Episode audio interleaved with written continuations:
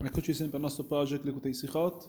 Siamo alla parasha di Shemot, al primo, eh, alla, alla, alla, prima parasha del libro di Shemot, sempre sul volume, eh, scusate, il volume è cambiato, il volume sedicesimo del, del primo argomento della parasha, della, delle, di, questa, di, questo volume di Lekutei Sichot.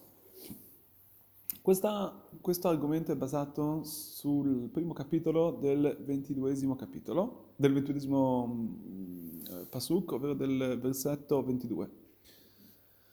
Sul pasuk con la ben ovvero sulla Ghizerah, sul decreto del faraone di gettare tutti i figli maschi nel, eh, nel Nilo.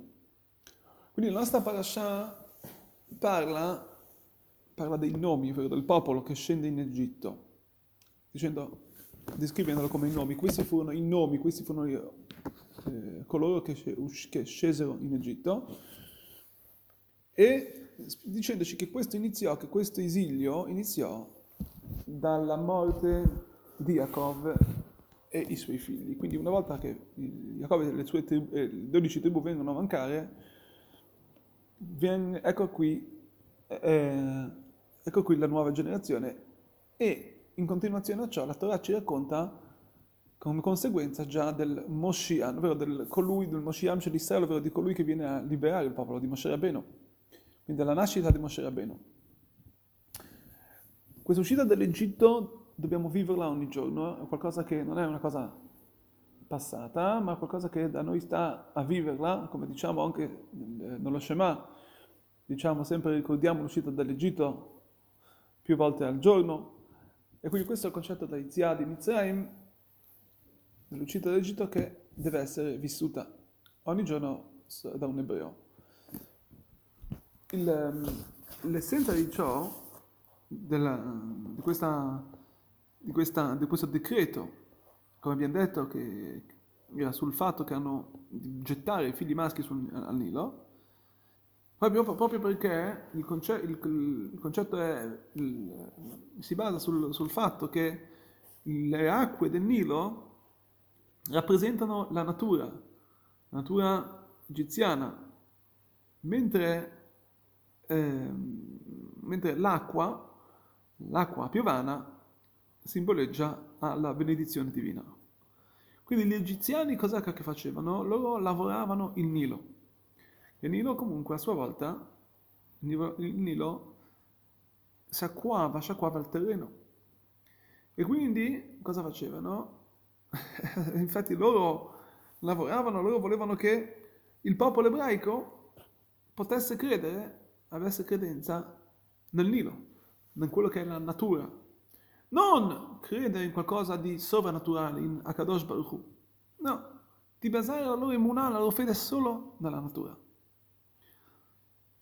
E questo è, il, è, quello che vediamo, che il popolo ebraico ha invece tutta la la nostra essenza è di una fede sovrannaturale.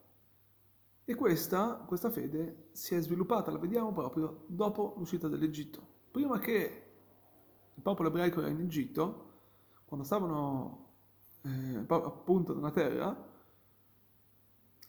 lì c'era, c'era, era, tutto, era tutto un modo più eh, cioè le acque erano più naturali, non, era, non c'era un fabbisogno specifico per le acque. Anche quando avevano bisogno delle acque, della pioggia, basta che loro alzavano gli occhi a Dio e vedevano, si realizzavano che la benedizione veniva da Shem. Quindi era difficile il fatto, il, il, il arrivare a questa miscredenza del, della questione del, del, fatto che Akadosh, che Akadosh Baruch Hu è quello che controlla il mondo, perché qualcosa era tutto più naturale. Solamente quando arrivarono in Egitto, che lì chi, era, chi, è che, chi, è che sciacquava, chi è che dava l'acqua era il Nilo, quindi la natura era diventata più una cosa, vuol dire, la, la, la, la eh, governava, vuol dire, lì era la natura che governava, e quindi sembra, poteva sembrare che non, non, che non, ci fosse più bisogno, Chaz Shalom, Dio non voglia, pregare a Dio. Quindi questa era Perché lì gli egiziani infatti credevano che questa era, era la, quella era la radice della benedizione, il Nilo era quello che sciacquava le acque, quello che, che dava l'acqua. Ad ogni modo, quando Giacobbe e i suoi figli, tutto, tuttora che Giacobbe e i suoi figli erano in vita, non c'era, non c'era la possibilità ancora di arrivare che, loro, che, gli egiziani potessero manipolare la situazione, che potessero come si può dire, mm, rendere schiavi, schiavizzare il popolo ebraico. Perché? Perché loro, Giacobbe e i figli, sono sempre stati, hanno sempre vissuto la realtà della, della, della, cioè della, della divina provvidenza e quindi anche quando sono scesi in, in Egitto capivano che comunque sì, nonostante che l'acqua del, c'era lì, c'era l'acqua del, del Nilo che bagnava, che dava, che dava acqua, ma questo era perché era tutto un fatto, un fattore di Hashem, era tutto collegato ovviamente a Kadosh Baruch Hu. Quindi questa situazione, questo, questa, schiaviz- questa, schiavizzazione, questo fatto che loro, il popolo ebraico, è stato, schiav- è stato quindi schiavizzato non solamente materialmente ma anche spiritualmente, inizia soprattutto, come vediamo, quando la, la generazione di Giacobbe e i figli non ci sono più, vengono a mancare. E quindi proprio, proprio il fatto che non hanno visto loro la terra di Israele. Qui inizia la vera e propria discesa del popolo ebraico dentro alla Tumah, dentro all'impurità egizia. E questo ha fatto di modo che loro, siccome il livello spirituale si è abbassato, questo ha fatto di modo, quindi questo è importante, facciamo attenzione, quando il livello spirituale si abbassa, loro anche eh, si abbassano anche in modo materiale, schiavizzano anche in modo materiale. Quindi questo questo sta a noi anche a ricordare, apro una parentesi, che il fatto che il Bet HaMikdash ad oggi, siamo, ad oggi siamo in Galut, è, non è, quindi che il Bet, il Bet HaMikdash è stato distrutto, non è un, una questione materiale, ma spirituale, che poi ha portato anche una distruzione materiale. Ovviamente per il fatto della mancanza di Avat Israele, eccetera, adesso non entriamo. Quindi, tornando al nostro discorso, questo, questa, questa diaspora, questo esilio è iniziato per un fattore spirituale e poi ha portato a una schiavizzazione. Quindi lì il, pa- il faraone decretò il fatto che tutti i bambini maschi dovevano essere gettati nel Nilo. Perché cos'era la sua intenzione spirituale? Lui voleva che tutto il maschio, quindi il padre, il padre di famiglia, il maschio, doveva essere gettato, doveva essere immerso nella tumà, nell'impurità egizia, nel loro, nel loro Dio, nel loro, nei loro dei, in questa avodazara, in questa idolatria. Questo, in, in quello che loro credevano. E a sua volta la Torah però ci racconta che, che nasce come conseguenza il, ehm, il Moshe, colui che viene a liberare il popolo, che è Moshe Rabbeinu. Perché Moshe Rabbeinu a sua volta, quello che lui porterà al popolo ebraico, ne darà la forza di uscire da, dall'Egitto. Da, con questa fede, con la fede anche di, di, di natura che aveva Moshe Rabbeinu, che essendo lui il pastore, il pastore del popolo, che spargeva emunah, spargeva, il suo lavoro era di spargere fede, anche in un popolo che non ha mai visto divini, divi, il divino, non ha mai visto Akadosh Baruch Hu, non è mai stato in terra di Israele. Questo era il compito di Moshe Rabbeinu, di portare emunah, di portare fede e di piantare, vuol dire di, di riuscire a inculcare questa fede nel popolo e uscire in questo modo, con questa forza, dalla Gezerah, ovvero dal decreto del faraone, perché quindi abolendo il, fattore spirituale, ovviamente anche dalla schiavitù materiale.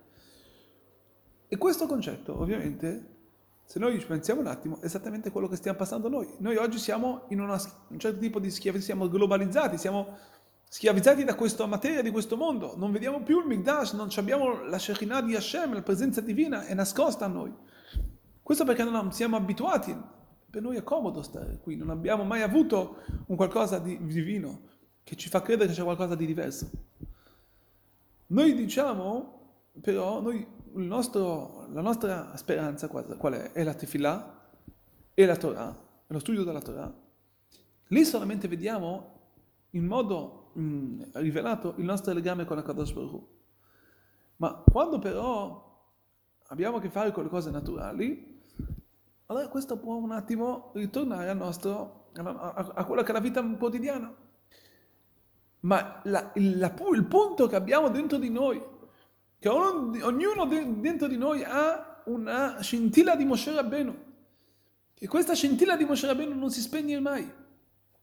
Questa scintilla è quella che dà la forza a noi di vedere in ogni cosa la divina provvidenza e di, di avere questa emunah, questa fede in Akadosh Baruch Hu, che presto ci farà uscire da questo galut, così come ha fatto uscire il popolo ebraico dalla schiavitù egizia. Anche qui, noi, oggi, saremo presto liberati da questa schiavitù, da questa schiavitù eh, materiale e, ritorne, e, ritorneremo alla nostra vera e eh, profonda connessione con Hashem in modo aperta a tutto il popolo.